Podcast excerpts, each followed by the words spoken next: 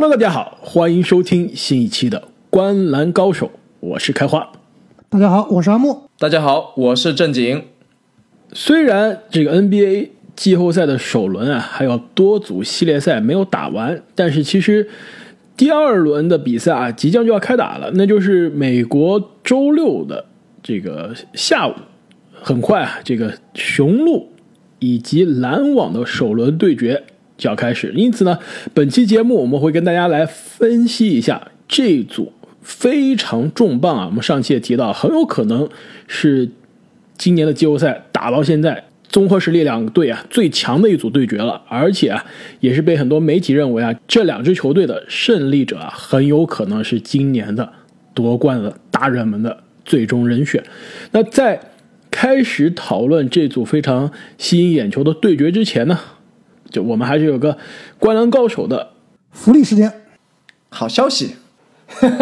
没错啊，对于球迷来说啊的确是福利时间啊，就是对于三位主播来说啊，这个其实是潜在的打脸啊被惩罚的时间。因为我们三个人呢在首轮季后赛开始之前都做了每一组对决的前瞻的节目，我们三个人也是给出了各自的预测。那到底谁预测的准，谁预测的差呢？其实现在结果啊就即将出来了。因此呢，我们三人决定，我们来统计一下我们预测的这个比分，这个谁更准。那我们三个人中预测的最差的那个人就要亲自掏腰包给我们的听众，给我们的粉丝啊买一个礼物，这个最后通过抽奖的形式送给大家。那阿木，这个抽奖我们的听众朋友们需要怎么样参与，你要不要跟大家介绍一下我们的规则？那我们这次抽奖一共会送出2件球队 T 恤，那这次抽奖呢是在我们的这个洗米团来抽奖，只要你加入我们的洗米团就有可能获得我们的球队 T 恤大奖。那如何加入我们的洗米团会员呢？那就是在这个喜马拉雅的这个 APP 上啊，点击我们观篮高手的主播的主页，那里面就有这个加入主播的洗米团的这个链接。那洗米团会员的这个福利呢，除了我们不定期的抽奖活动之外呢，还有就是我们的上传的节目啊可以提前1天来收听，包括还有洗米团的专享动态，以及啊你可以获得我们观篮高手的独家名牌1张。那么最近我们上传节目的频率啊也是非常的频繁，而且很多啊都是有时效性的，因此啊很多节目我们就没有安排提前听。那么在接下来的节目中啊，时效性不太强的节目，我们还是会为洗米团的成员们带来提前听的福利。那我们这次抽奖的截止日期呢，就是北京时间下周5，也就是6月11号的晚上11点。在此之前加入我们洗米团的会员啊都有可能获得我们的球迷 T 恤大礼，所以还没有加入我们洗米团的朋友赶快抓紧了。那其实在进入到我们雄鹿篮网的系列赛前瞻之前呢，其实昨天晚上 NBA 的比赛还是出了很多非常精彩这个非常重磅的新闻啊。首先呢就是利拉德利指导和掘金的这场比赛啊，可以说两边的主力利指导和约老师都给对方上了一课，是吧？没错，两个人在关键时刻啊，真的都毫不手软。如果没有看这场比赛直播的人啊，真的是血亏啊！利指导和这个约老师，尤其是利指导在最后时刻不讲理的3分啊，真的是太炸了，连续2个加时。没错，全场12个3分球，55分。更关键的是，从第4节到第1个加时到第2个加时呢，多记关键的3分球啊，是逆转了比赛的局势。但是非常可惜啊，球队在关键时刻的科温顿的2个扣篮不中，以及 CJ 的出界啊，也是葬送了这一场本可能成为历史传奇的利指导的天王山之作。没错啊，如果这场比赛开拓者能赢下来的话，这场比赛的利指导的发挥绝对能载入史册的。那这个确实当时看比赛的时候我也是忍不禁的，因为当时已经很晚了，对吧？就看比赛的时候都是美东时间的12点以后了，那当时我都忍不住叫出声音来。但是非常可惜，利指导的这个爆炸发挥啊没有兑现成胜利，真的是队友啊有点菜，有点带不动。没错，从另一个角度上来说呢，也不得不说这个约老师的发挥也真的太稳定了，而且是关键时刻真的毫不手软。不过实话实说啊，约老师传出去的球他的队友啊都是稳稳的投进了，所以这个掘金的角色球员啊看起来还是要更给力一点啊。那相比于这场精彩的比赛，另外一场更受大家关注的湖人对阵太阳的天王山之战最后变得非常非常的乏味。那这场比赛其实在第二节基本上就宣告拉锯时间了，最后太阳是带着30分左右的优势啊，基本上是横扫了2、3、4节，也是让湖人球迷非常失望的一场比赛，这样不得不把湖人啊逼上了这个绝境。那其实这场比赛我觉得啊，我们事先也对这场比赛做了前瞻，我觉得老詹这个要想，如果在 AD 不在的情况下，湖人要想获胜啊，他必须打到有侵略性，就跟前两场比赛作为一个球队串联的这个打法要有所不同。那其实这场比赛看老詹啊，整场比赛依然是主要是在喂球，自己的进攻欲望呢并不是很强。其实这样打球呢，如果能把队友带动起来啊，让队友的手感变得更好，确实可以很轻松的赢球。但是当队友手感不好的时候啊，我感觉老詹这场比赛还是一直在喂球啊。所以总体来说，我觉得湖人并没有把这场比赛当生死战来打，感觉打了差不多就放弃抵抗了。然后老詹自己第三节呢也是打着打着就回更衣室休息了。我感觉这对球队这个氛围啊是一个不是非常好的信号，所以我对湖人现在的晋级之路啊是非常担忧的。这也是令我比较诧异也是比较奇怪的一点，我感觉詹姆斯从一开始就没有展现出这场比赛我要拿下来的决心啊，跟我们提到之前的这个所谓的全力詹、绝境詹都有很大的差别。另外一个差得太远了，没错，另外就是少了 AD 之后啊，太阳这边腾出来的米凯尔布里奇去防施罗德，这个效果简直不要太好啊！把施罗德整个人就冰封了，全场0分，你敢相信吗？一个首发控卫，而且是进攻型首发控卫啊！确实，这样看起来，湖人接下来就难了。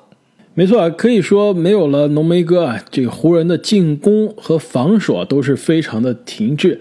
其实这场比赛呢，不能说詹姆斯没有全力的打，毕竟詹姆斯还是没有恢复到受伤之前的100%的实力啊！而且这场虽然是天王山之战啊，但并不是最后的绝境。我相信第6场我们可以看到真正的100%的绝境战，并且呢，现在其实我们录音的时候啊，刚刚我看了这个湖人的最新的消息呢，浓眉哥第6场是有可能出战的，就他说自己是非常想打。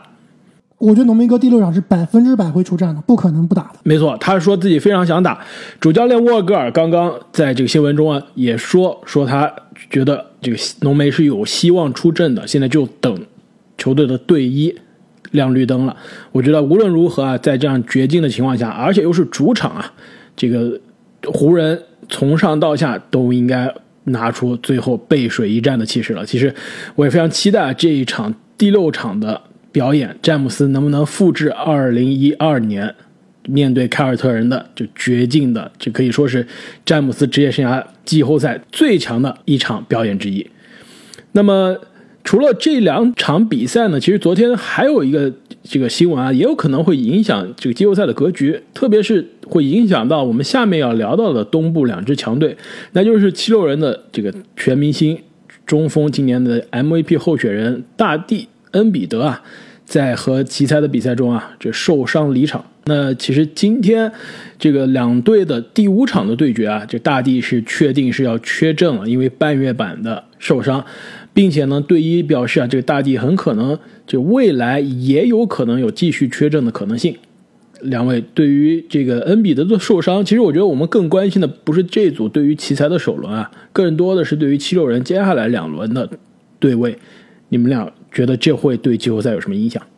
大帝的受伤真的是有点不太走运啊。那其实他这个伤啊是半月板部分撕裂，其实跟我现在的伤是一模一样的。而且他现在也是在做理疗嘛，我之前也是一直在做理疗，就是这种小的半月板受伤是不需要做手术的。但是我这个伤已经困扰我大概2年时间了，很难完全恢复。你说他一定是对你的膝盖有决定性的影响吗？好像也不会。但是呢，他就是时不时疼一下，让你很烦。所以我觉得大帝这个伤啊，确实以我个人的经验来看是有点烦人的。怪不得在明年的这个乐透选秀的潜力新星里面没有看到阿木啊，原来是受伤病的困扰。而且你没有发现我最近的打法都变了？没错，我刚想说啊，我以前从这个汉密尔顿这种打法变成了现在的这个中投王汉密尔顿。你说这中途王汉密尔顿是吧？我以为是开 F1 赛车的汉密尔顿，开车的是吧？你不是说你以前，对，你不是说你以前的风格是更像卡特这种风格吗？但现在都变成博谭斯了是吧？变成那个外围的射手了，就是因为你的半月板的受伤是吗？变成乔哈里斯了，现在主要变成三分射手了。其实对于七六人来说啊，本赛季一直是算是顺风顺水，虽然大帝也是有过受伤，但是常规赛的战绩是一直有保障的，东部第一。到了季后赛，感觉也是状态最好的球队之一啊。现在遇到这样一个突如其来的伤病啊，也是让东部的现在争冠，不是说争冠，东部进入到总决赛的这个格局啊，更加扑朔迷离了。那很多媒体认为呢，很有可能啊，东部最终拿到总决赛门票的球队就来自于我们接下来要讨论的这两支球队，那就是布鲁克林篮网以及刚刚4-0横扫迈阿密热火的密尔沃基雄鹿队。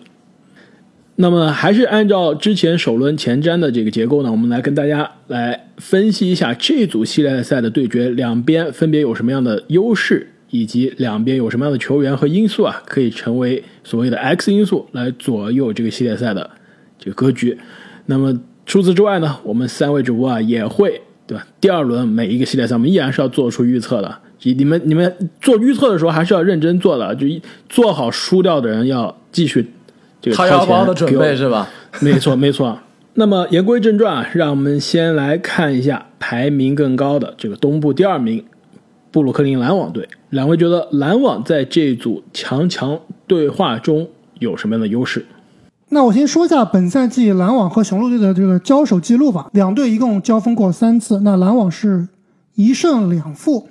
一场险胜只赢了2分，那场比赛欧文没有打；一场险败只输了3分，那场比赛哈登没有打；最后一场呢是输了6分，哈登也没打。所以我觉得啊，篮网这边最大的优势啊，就是虽然在常规赛和雄鹿的对决中啊，总体是略占下风的，但是他们从来没有全员3巨头对战过雄鹿。所以包括我们看这个篮网第一轮的表现啊，这3巨头基本上就是逆天的这个历史级别的进攻表现。所以我觉得篮网这边的优势依然是他们这个3巨头的火力。那虽然面对对面有霍勒迪啊，包括米德尔顿也是一个不错的防守者，但是对于3巨头的火力，我觉得他们还是有点难以招架的。没错，3巨头在第一轮比赛里面场均合砍85分，对吧？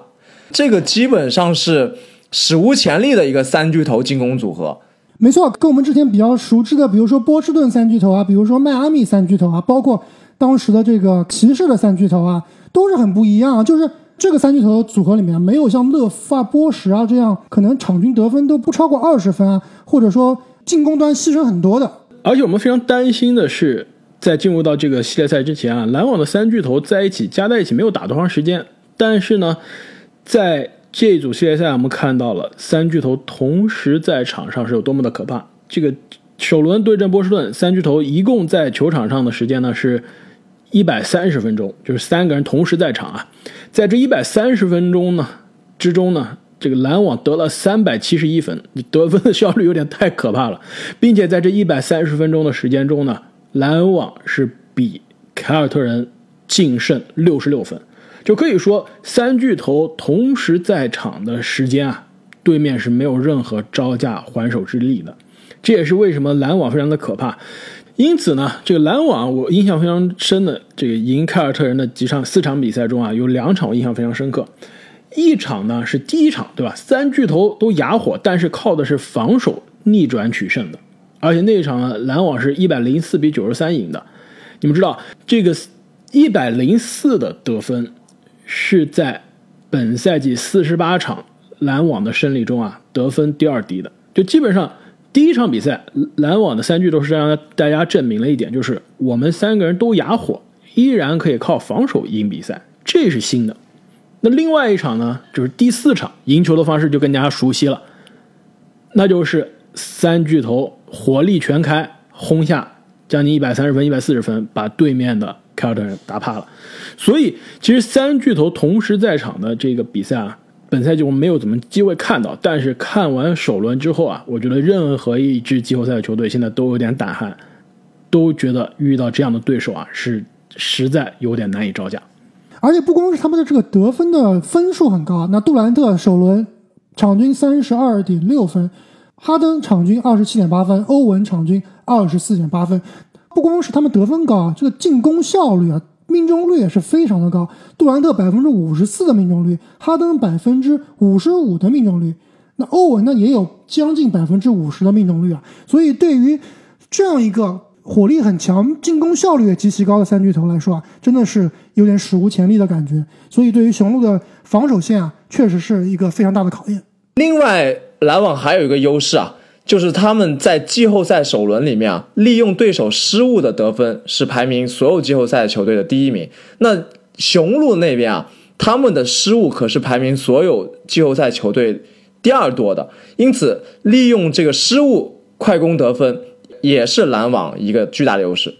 另外还有最后一个优势啊，就是篮网拥有主场优势，有我们的这个魔鬼主场布鲁克林。两位是不是都准备去看球呀？没错，很有可能有两个重磅的球迷会加入。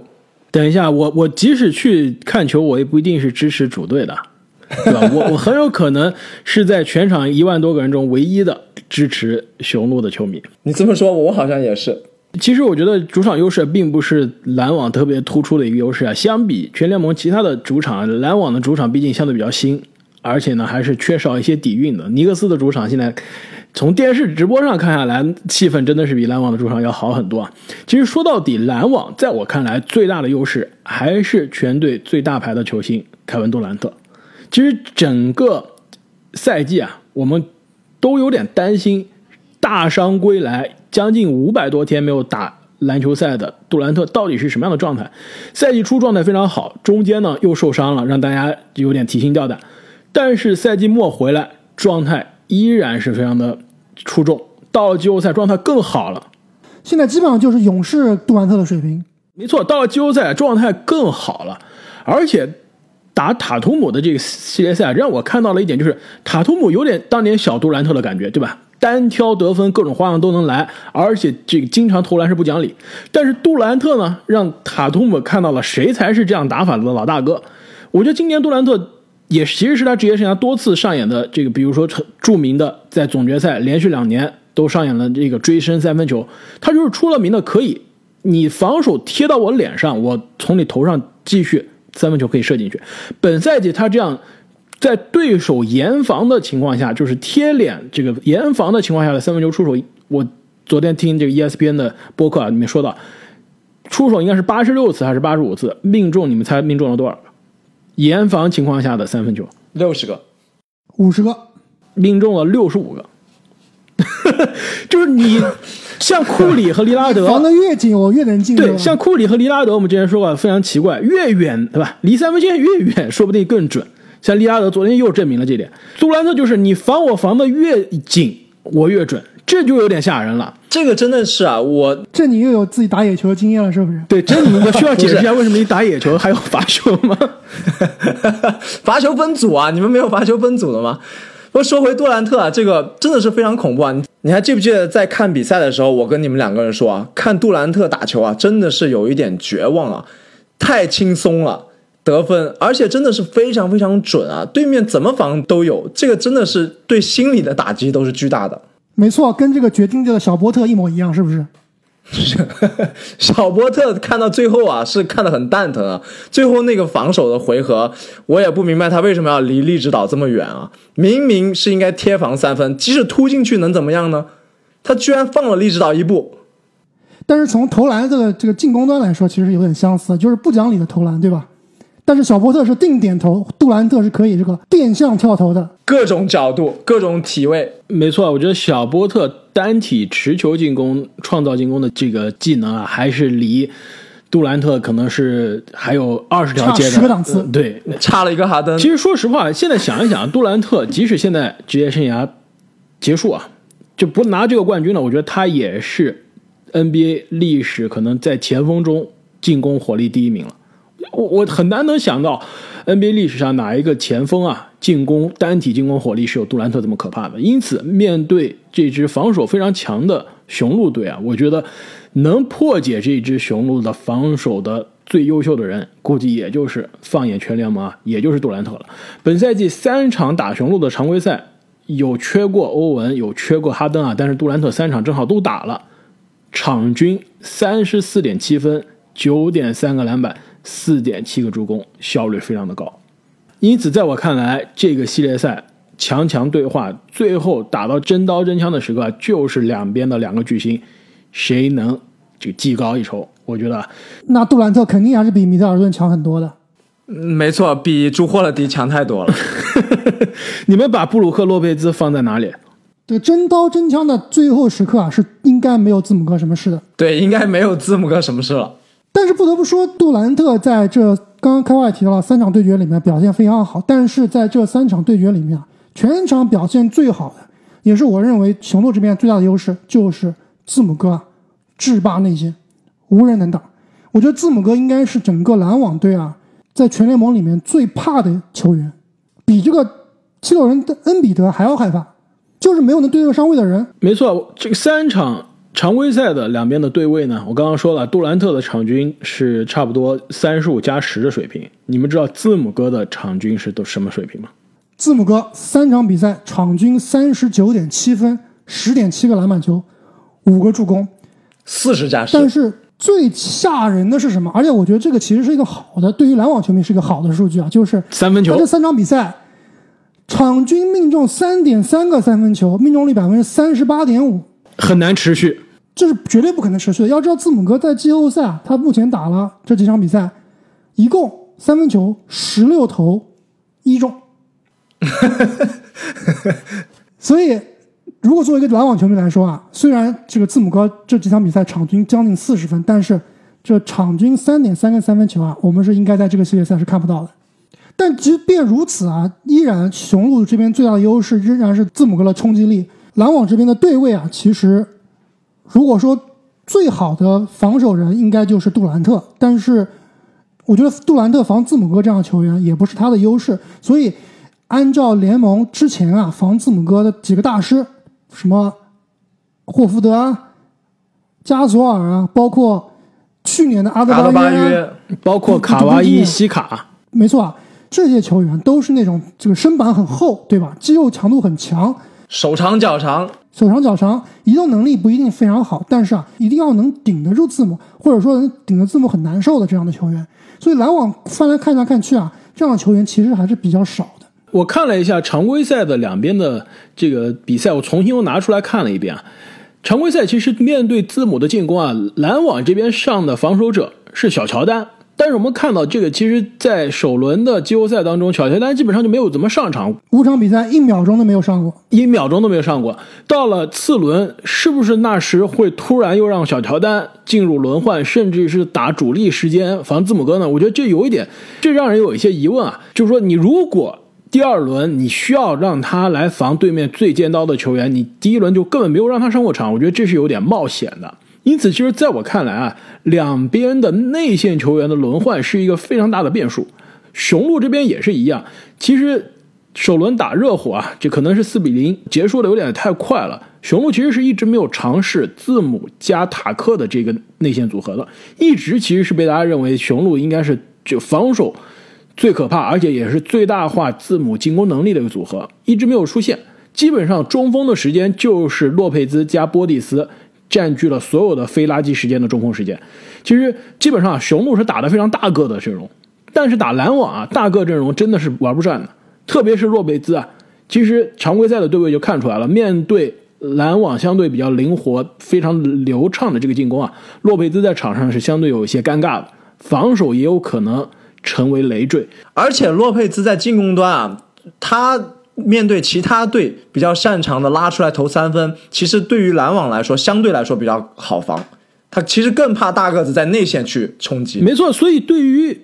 雄鹿来说啊，面对篮网这个对手，很有可能跟首轮的轮换又不一样了，有可能变一个更加小个的阵容了。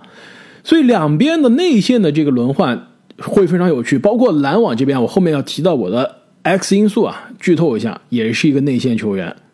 很有可能是成为这个系列赛啊最好的字母哥的防守者。很明显啊，这个相比篮网，对吧？常规赛全联盟排名22的防守，那雄鹿的防守肯定是在联盟啊，依然是延续过去几年的传统，排在联盟的前列。那他这个防守优势是非常明显的。其实从季后赛第一轮来看啊，雄鹿对阵篮网就是最强的矛对阵最强的盾。雄鹿在第一轮季后赛里面，在所有的季后赛球队防守效率第一名，篮网进攻效率第一名。其实今天我去听了一下这个 TNT 那几个大哥的讨论啊，奥尼尔和巴克利他们两个人都是更加看好雄鹿，就是因为雄鹿这个超强的防守。他们认为啊，两边都不缺得分的人，但是防守更强的那个队伍在季后赛能走得更远。唯一看好篮网的是追梦，是吧？也是，我估计也是看在这个前队友杜兰特的脸面上。如果他再不看好杜兰特，又要被杜兰特喷了，两个人又要吵架了。那确实，雄鹿的防守啊，特别是相比于之前的凯尔特人，确实是上了好几个档次。我不知道两位怎么看这个两边的防守对位啊？这个雄鹿这边最强的防守者霍勒迪，或者说后场最强的防守者霍勒迪啊，你们觉得他应该是去防哈登呢，还是应该去防欧文呢？还是说这场比赛谁手感好我就防谁？其实这个对位啊，我认为两边各有优劣，但是雄鹿这边可能更像一个劣势。因为确实像阿木所说啊，霍勒迪你防谁，另外一个人就会露出来。但是雄鹿这边的对位优势啊，其实也有，就是米德尔顿这个点，篮网这边其实是不太好防的。我在回顾常规赛雄鹿打篮网这边的比赛的时候啊，发现经常是欧文或者是布朗去防米德尔顿，那这个就非常吃亏了，矮大半个头。所以米德尔顿在常规赛三场比赛里面啊，场均几乎是25分加7个篮板5个助攻，表现也是非常出色。你要知道米德尔顿现在在这个队里面几乎算是一个第三进攻选项了，如果第三进攻选项也有场均25分的话，那是很夸张的事情。其实回答阿木的这个问题啊，我觉得应该霍勒迪会去防欧文，毕竟欧文的单体持球进攻啊，这赛季更多。哈登呢更像一个进攻的组织者，可能会把这个米德尔顿安在哈登的身上。其实我非常好奇的是字母哥会不会防杜兰特啊，因为其实两队的常规赛对位啊，米德尔顿很长一段时间是防过杜兰特的。但是到了这个季后赛呢，很明显感觉雄鹿的主教练基本上是不想让字母哥有太多的休息时间。面对热火的这个系列赛，基本上就是字母领防巴特勒，也把巴特勒这个得分以及命中率啊压制到可以说是职业生涯最差的一个系列赛了，30%的投篮命中率。因此会不会让字母哥全场盯防杜兰特啊，我觉得是一个防守端非常大的一个变数。另外啊，就是首轮比赛里面迪文琴佐的受伤，其实对雄鹿也是一个非常伤的事情。他算是雄鹿外线除了霍勒迪之外一个比较好的防守者了，包括他的进攻水平也是很高的，其实应该是在雄鹿队的第4进攻点，对吧？没错，少了他之后啊，经常这个福布斯就要暴露在欧文和哈登的这个刀口之下。我觉得福布斯基本上应该会被安在乔哈里斯的身上，他除了乔哈里斯，全场他可能防不了任何其他人了，有可能防一下布鲁斯布朗，那其他人根本就基本上想都不用想了。那其实雄鹿的防守呢，也不是说密不透风啊，没有问题。其实雄鹿防守，我们之前在首轮前瞻的时候就聊过啊，这个多年的通病了，就是防对面的三分球，对吧？防守的体系就是放对面的三分球，准确的说，连续2个赛季了，让对手命中的三分数啊都是全联盟最多的。然后我回顾了一下雄鹿2019是怎么输给猛龙的，2-0领先，为什么后面被连扳4场啊？就是范乔丹后面这3场比赛三分球17投14中，雄鹿的防守啊就基本上就是漏这个猛龙的三分球漏了太多了。其实面对篮网啊，如果你漏篮网的三分球，我觉得这个后果是非常致命的，自杀的。所以说雄鹿虽然有多个可以说是联盟最佳防守阵容级别的球员，但是如果你的防守的体系还是依照常规赛的这个打法，过去这几年这个打法放对手投三分球啊，那我觉得很有可能篮网邦邦邦几个三分，气势手感上来了，再追就很难了。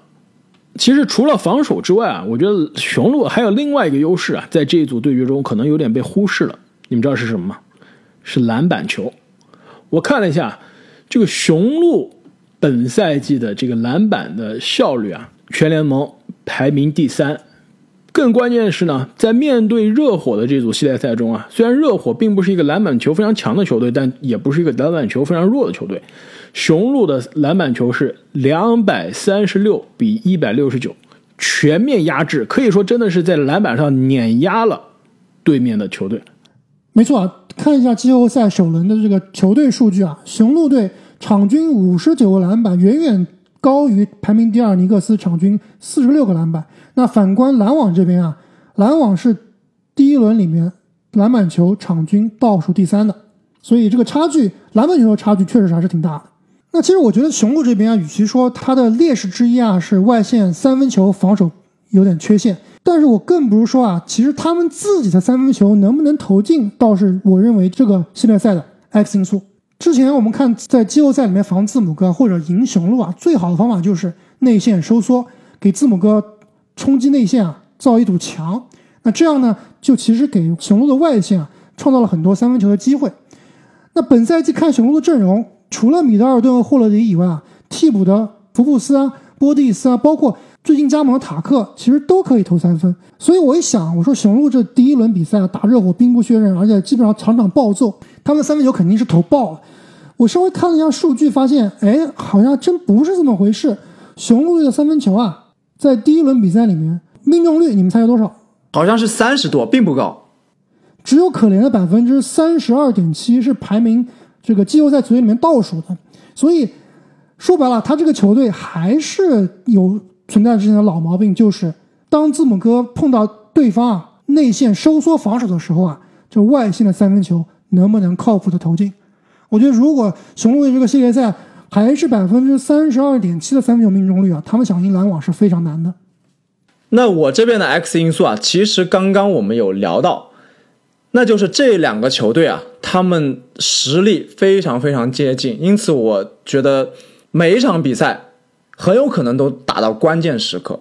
那我们知道雄鹿队他们的当家球星是不太善于打关键时刻的，所以这个 X 因素啊就落到了关键时刻的霍勒迪和米德尔顿身上。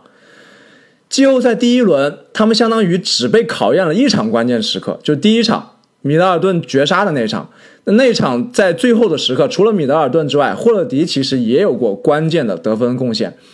那在第二轮里面啊，这样的关键时刻肯定会更加多。这两个人能不能站出来，能不能硬气的回应对面3大关键得分手，这个啊，我认为会是影响比赛最后时刻的 X 因素。其实说到这个关键时刻的表演啊，第一场雄鹿险胜，如果真的雄鹿要输了，那最要背锅的人肯定就是字母哥了。关键时刻的罚球又是连续的罚球不进，又有这个罚球10秒违例，对吧？这样的低级的失误，作为联盟 MVP 级别的球员，到关键的时刻是不应该有的。所以在我看来，雄鹿两个 X 因素，一个就是字母哥的罚球，而且打热火的第一场，他的罚球差已经传染到全队了，洛佩兹也进不了，霍勒迪其实也有罚球不进。所以说字母哥在打篮网的比赛中啊，其实他的容错率是比打热火要低很多很多的。如果你每一场再是 50% 以下的罚球命中率，每一场相当于白送对手6到7分，那这球很难赢了。所以如果字母哥能把罚球命中率提升上来，其实打热火的后面3场比赛，字母哥罚球真的又开始准了，但也有可能是因为比赛不焦灼，他心理压力不够大，对吧？所以如果心理因素，对，如果是打篮网又没有主场优势了，比赛每场都很焦灼，罚球又罚不进了，那雄鹿真的是很难赢了。但是如果字母对吧，内线又杀伤到对方犯规，造得风生水起，同时呢罚篮都罚进，那雄鹿这边啊还真的是能给篮网更大的压力。另外一个 X 因素啊，我觉得其实就是我刚刚提到的内线的轮转。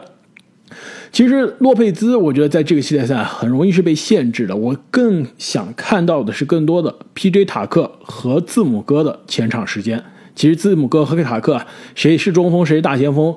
都无所谓啊，就是这两个人同时在场上啊，作为雄鹿的内线啊，我觉得是可能是效率更高的。而且塔克在季后赛也是有防杜兰特的经验的，所以塔克的发挥会是怎么样？他跟字母哥的内线搭档，虽然在第一轮我们完全没看到啊，到了第二轮的效果如何，其实在我看来是雄鹿的另外一个 X 因素。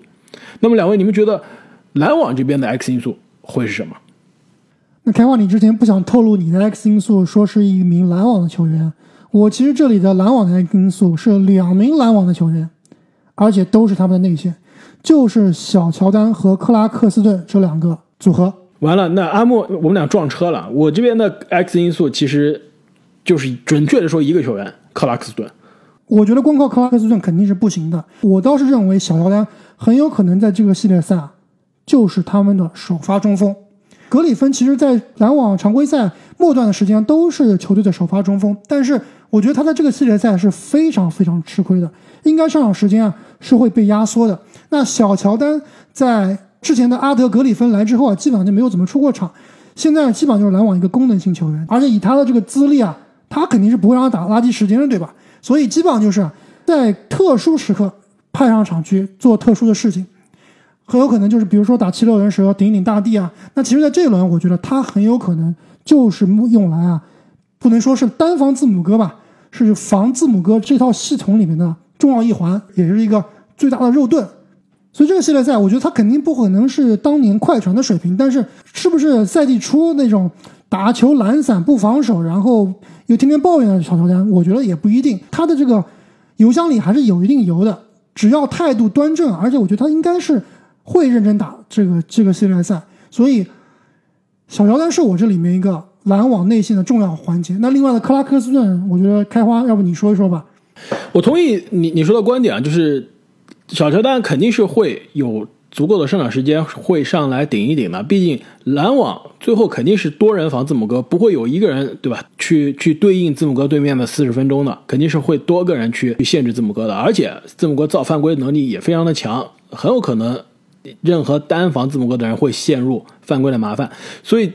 小乔丹作为一个肉盾的存在肯定是会派上用场。但是我觉得球队真正防字母哥这个效果最好的人应该会是克拉克斯顿。其实杰夫格林的受伤也是非常大的一个因素，如果杰夫格林回来，他其实在常规赛是防过一段时间的这个字母哥的，假设杰夫格林不能准时的回来，我觉得克拉克斯顿其实是比小乔丹的优势在于第一手快，第二呢是他的这个更加灵活，其实是可以对于字母哥让他打球防得更加不舒服的。其实这一点就有点像去年的这个阿德巴约，其实字母哥是非常需要这样一个就是你手又快臂展又长，对吧？你而且能跟上他这个大跨步的这种球员。但关键就是克拉克斯顿他这个胸肌的厚度可能只有半个字母哥那么厚，他这个肩膀的宽度可能只有PJ 塔克的一半宽，对，有点太单薄了。他真的是防字母哥来说是，特别是冲起来的时候是很难招架的。对，克拉克斯顿可能防轮转更好一些，没错。而且他去防米德尔顿，我觉得都可以防，但是防字母哥真的是还是有点困难。但不得不说他应该是在这个系列赛里面非常重要的一个棋子，应该是前两重要的内线，应该也是作用超过格里芬的。那其实在这个第一轮，我看克拉克斯顿总体的表现还是比较让我失望。最大的问题其实就是他比较容易情绪化，很容易就是垂头丧气稍微一打不好球就感觉心态要崩。但是好在我觉得最后一场看他打凯尔特人是找到了一点这个积极打球的样子，所以克拉克斯顿是我认为依然是这支球队除了杜兰特以外第二好的防守球员。那关于篮网的 X 因素其实我们三个人想到一块儿去了。我也是认为一个防守字母哥的球员会是这一轮系列赛的 X 因素，但是跟你们都不一样。你们难道忘记了篮网球队里面还有一个更好的防字母哥的球员吗？你难道说的不是哈登吗？没错，那就是詹姆斯哈登你别忘了詹姆斯哈登可是在全明星赛上限制过字母哥的，而且他们俩还是有 beef 的，是吧？还是有恩怨。没错，他们有 beef 有恩怨，哈登也有足够的吨位去顶防字母哥，他们两个人应该是都很想在这一轮系列赛里面去打趴对方的。那哈登这边不用说了，本身组成三巨头就是冲着总冠军去的。那字母哥这边肯定也想证明，你哈登不是跟我争 MVP 吗？你现在带了两个大哥，如果我还能赢你，是不是说明我是更适合 MVP 的人呢？另外刚刚我们都同意杜兰特可能是这轮系列赛里面最尖的刀最闪耀的明星，但是篮网这边哈登的作用绝对是不可忽视的，他才是这支宇宙战舰里面的发动机。其实这点我真的想过哈登防字母哥我非常同意啊，就是如果低位的话，哈登防字母哥我觉得是没问题的，是可以顶的。但最大的问题就是哈登防突破啊，他的这个侧移啊还是并没有那么出色的。如果让字母哥冲起来的话，哈登是肯定防限制不了的。但是关于哈登的防守，其实有个数据非常有意思，这个最近在推特包括在虎扑上，大家都流行传一个这个一个推特大神每天啊做的比赛的这个高阶数据的图片，就是 TPA 就是把这个球员的高阶数据啊，纵轴是防守数据，横轴呢是进攻数据。那基本上啊，现在联盟里面这个 defense point saved 就是防守救分能力最强的第一名竟然是詹姆斯哈登。你看他的数据啊，场均2个抢断1个盖帽，这个真的是最佳防守球员的数据啊。而且别忘了去年季后赛首轮火箭怎么赢的，就是赢在詹姆斯哈登第7场的最后时刻的绝杀盖帽，盖了多尔特。对，那个是我 Top Shop 上最好的 moment。 这估计是詹姆斯哈登职业生涯季后赛最关键时刻的最高光的防守表现之一了。而且还特别可爱，他有一个这种兔子跳是吧，卖萌一样的跳躲那个球，躲多尔特的这个砸脚。其实哈登的对位防守啊，一直都不是很成问题的。他比较成问题的防守也是被大家吐槽了，是这个无球防守容易丢失注意力啊，就跟他的无球进攻一样，都非常的拉胯。从某种程度上是同意你们俩说的这个哈登顶字母哥的这些防守啊，但是我觉得去年的字母哥跟今年的字母哥在进攻上有一个很大的差别，也是我今天重新看雄鹿篮网的常规赛最后这2场。就是雄鹿怎么赢的，这个我得出来的有一个新的感觉啊，就是你看，其实今年的后仰跳投，今年的字母哥翻身后仰跳投打得多了，而且真的是准。我今天重新看这个录像带啊，打篮网的这最后2场比赛，好多个关键时刻，中距离被打，然后这个转身后仰跳投，有点像当年加内特的感觉。对吧？而且加上他的这个身高，他的这个出手的高度很难防的。你不要说哈登这个在高度上是有差距的，你即使让克拉克斯顿2.11米的大个子这个臂展长，你也不一定能封盖得了字母哥的这样一个后仰的转身的中距离跳投。但是作为一个篮网球迷啊，我告诉你，如果字母哥啊场上都这么投的话，作为篮网球迷是非常开心的。我觉得字母哥是绝对不能靠这一招把篮网打死的，就跟他的3分球一样。你虽然看的是这个常规赛对阵篮网的集锦啊，我建议你还是可以看一看他第1轮打迈阿密热火的集锦。你知道字母哥打热火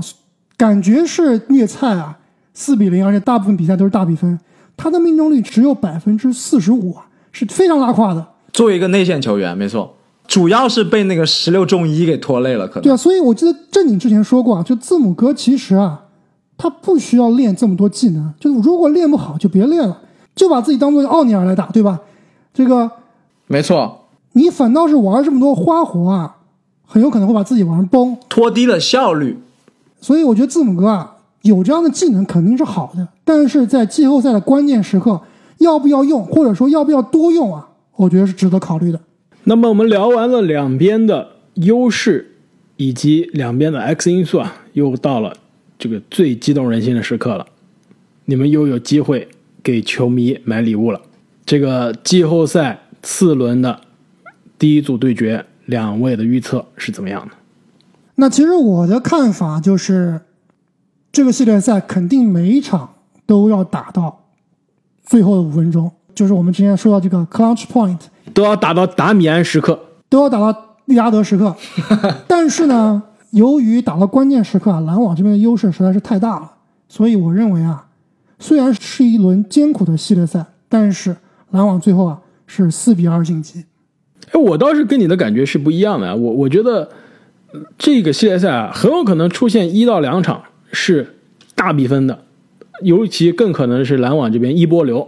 半场给你个75分到80分就解决战斗了，雄鹿苦追不上，篮网火力太强了，半场所有的3分射手都打开了，对吧？下半场这个杜兰特可能第3节就开始休息了，我觉得肯定会有这样的比赛的。这个系列赛其实从盘口上来看，从大家的这个预期上来看，其实雄鹿是完全不占优势的，基本上肯定是一个以下攻上的一个系列赛，每一场都非常的艰难。容错率非常低，而且每一场都很可能一下子防守漏了，让篮网打一个20-0小高潮就结束了。所以在我看来，雄鹿要赢啊，真的是需要一些运气的成分。所以你的预测是？其实我非常的纠结，如果从理性的角度上来说，我觉得其实市场的预期还是非常的合理的，4-3、4-2篮网胜出。但是我决定我录了2年的节目了，我需要终于向阿木学习一次，做一次不理性的人。我决定选择雄鹿4-3战胜篮网。关键是对于哈登和欧文的恨啊，让你实在是忍不下心来选择布鲁克林篮网，无法理智。没办法，我已经做好去篮网主场被篮网球迷打的准备了。哎，开花，现在是不是你对杜兰特也是有意见满满啊？现在杜兰特是不是也变成你不喜欢的球员之一了？这个怎么说？下一个问题。其实你刚刚说会有1-2场篮网爆发一波流带走比赛，这个我非常同意，但是我也觉得雄鹿这边也有可能是一波爆发带走比赛，就像打热火的第2场一样。对啊，你们别忘了，雄鹿是非常擅长这种有福布斯，这个在场尤其在常规赛啊，这个一波流字母哥打得顺了，全是这种转换快下，对吧？也是一波流带走比赛，这个也不是不可能啊。所以你决定选择雄鹿4-0是吧？我正经，我非常喜欢你这个选择，4波流带走。预测啊，这一点我跟奥尼尔和巴克利一档，我也觉得到了季后赛啊，可能还是防守更加重要，所以我会预测雄鹿队4-3淘汰篮网队。其实正经，你刚刚提到的这个季后赛啊，靠防守这一点，其实我们整个赛季都一直在聊，对吧？就是其实篮网的这主教练纳什就是代表了这个。所谓的常规赛，对吧？靠进攻，而且是卖票靠进攻。到了季后赛，靠防守的时刻啊，球队当年的太阳队多次提前的出局。其实这支篮网队啊，肯定论实力、论深度、论火力，都比当年的太阳要更加强。但是呢，防守啊，真的还不一定有当年的太阳好。常规赛排名20多的这个防守啊，如果今年篮网真的是夺冠了，那我估计应该是我们印象中过去这20-30年 NBA 常规赛防守排名最差的 NBA 总冠军了。基本上印象中没有一个过去几年的 NBA 总冠军，湖人也好，猛龙也好，包括当年的勇士，包括骑士，都是防守非常见长的，不一定是当年的第一啊，但基本上也是当年的前5、前10的水平。排名20多的防守还能夺冠，这真的是一个非常难的完成的任务。不过他们的火力啊，也确实太强了。我看很多这个主持人分析的时候啊，都说防守还谈什么防守，就有这个进攻火力就够了，直接轰爆对面。其实我的理论就是，不见得说一定是防守差的球队在季后赛走不远。我认为啊，真正能在季后赛走得远，或者说最后能夺冠的，还是得看球队的球星的成色。那这点其实我觉得，篮网在这方面是完爆雄鹿的。球星的成色方面真的还是差的挺多的。是不是完爆啊？我觉得我还不敢苟同啊，我觉得的确是有这个绝对的优势，但是呢也别小看了连续2届 MVP 的字母哥啊。其实我们之前说字母哥对阵热火的那个系列赛是他职业生涯的十字路口，那现在他这个十字路口走对了，而且是走的非常的漂亮。其实网上看很多球迷对于字母哥的评价风评立刻也就变了。难道不是霍勒迪和米德尔顿把他抬过去的吗？是他自己走过去的吗？其实这一点我也很同意啊，就是在第一轮跨过了热火这个心理障碍之后啊，其实很多人都觉得这支雄鹿开始具有了冠军相，就他们从同一个地方没有再次摔倒跨过去了，这个心理的优势啊是非常不一样的，对吧？报仇了，这一点是非常不容易的。而且其实这样的故事我们之前也遇到过，拿过常规赛 MVP 的欧洲前锋在季后赛经常失利，但是呢有一年在季后赛4-0横扫了前一年当区的进入总决赛的卫冕冠军球队。接下来呢需要面对一个新晋组成的3巨头超级球队。这样的故事我们之前遇到过，就是2011年的诺维斯基和达拉斯小牛。你们独行侠的球迷是真的会这个对号入座，联想真的好会联想，什么事情都能联想到这个那一年，吹了一辈子的那一年。没错啊，但是其实字母哥今年遇到的这个情况也是非常的类似啊，每一轮系列赛都被大家不看好，都觉得又要软了，又要掉链子了，但其实至少现在看来，第一轮是战胜了对手，也是战胜了自我。那现在面对篮网这个全联盟最难啃的骨头啊，其实对于雄鹿来说，对于字母哥来说，其实是输得起的，他心里是有这样一个退路的，我即使输了也是虽败犹荣，毕竟对手是历史级的对手。但一旦赢了，一方面可能夺冠的这个道路啊就非常的明朗了，同时呢，其实对于球队以及字母哥的职业生涯的这个地位的提升啊，也是有非常大的价值。其实在我看来，这个系列赛的第一场会跟迈阿密热火和雄鹿的第一场非常类似，大家两边都是赢的一个心理战，谁抢下这个关键的第一场，其实是有足够大的心理优势的。其实现在虽然有很多评论员也觉得雄鹿有这个优势啊，但其实说实话，账面上的优势是不存在的。如果真的第一场能在布鲁克林篮网主场抢下来，那雄鹿这个心理优势就建立起来了。而且我们也知道，雄鹿是一个非常擅长打顺势球、顺风球的球队。那后面雄鹿的心理的优势啊，很可能会延续到后面的比赛。但一旦第一场就被篮网一波流带走啊，那后面这个系列赛想要把势头扳回来就真的很难了。因此，我觉得这第一场的比赛，两边很有可能最终的赢者就是这个系列赛的赢家。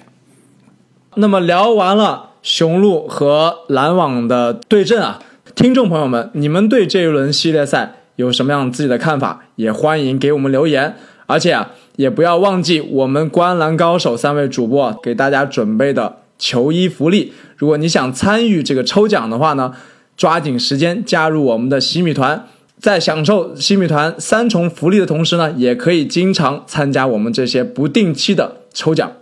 千万不要忘记我们的截止日期是下周五晚上11点，在此之前加入洗米团的朋友啊，都有可能获得我们送出的2件球队 T 恤中的1件。那么我们之后呢，也会不定期的举行抽奖的活动，那么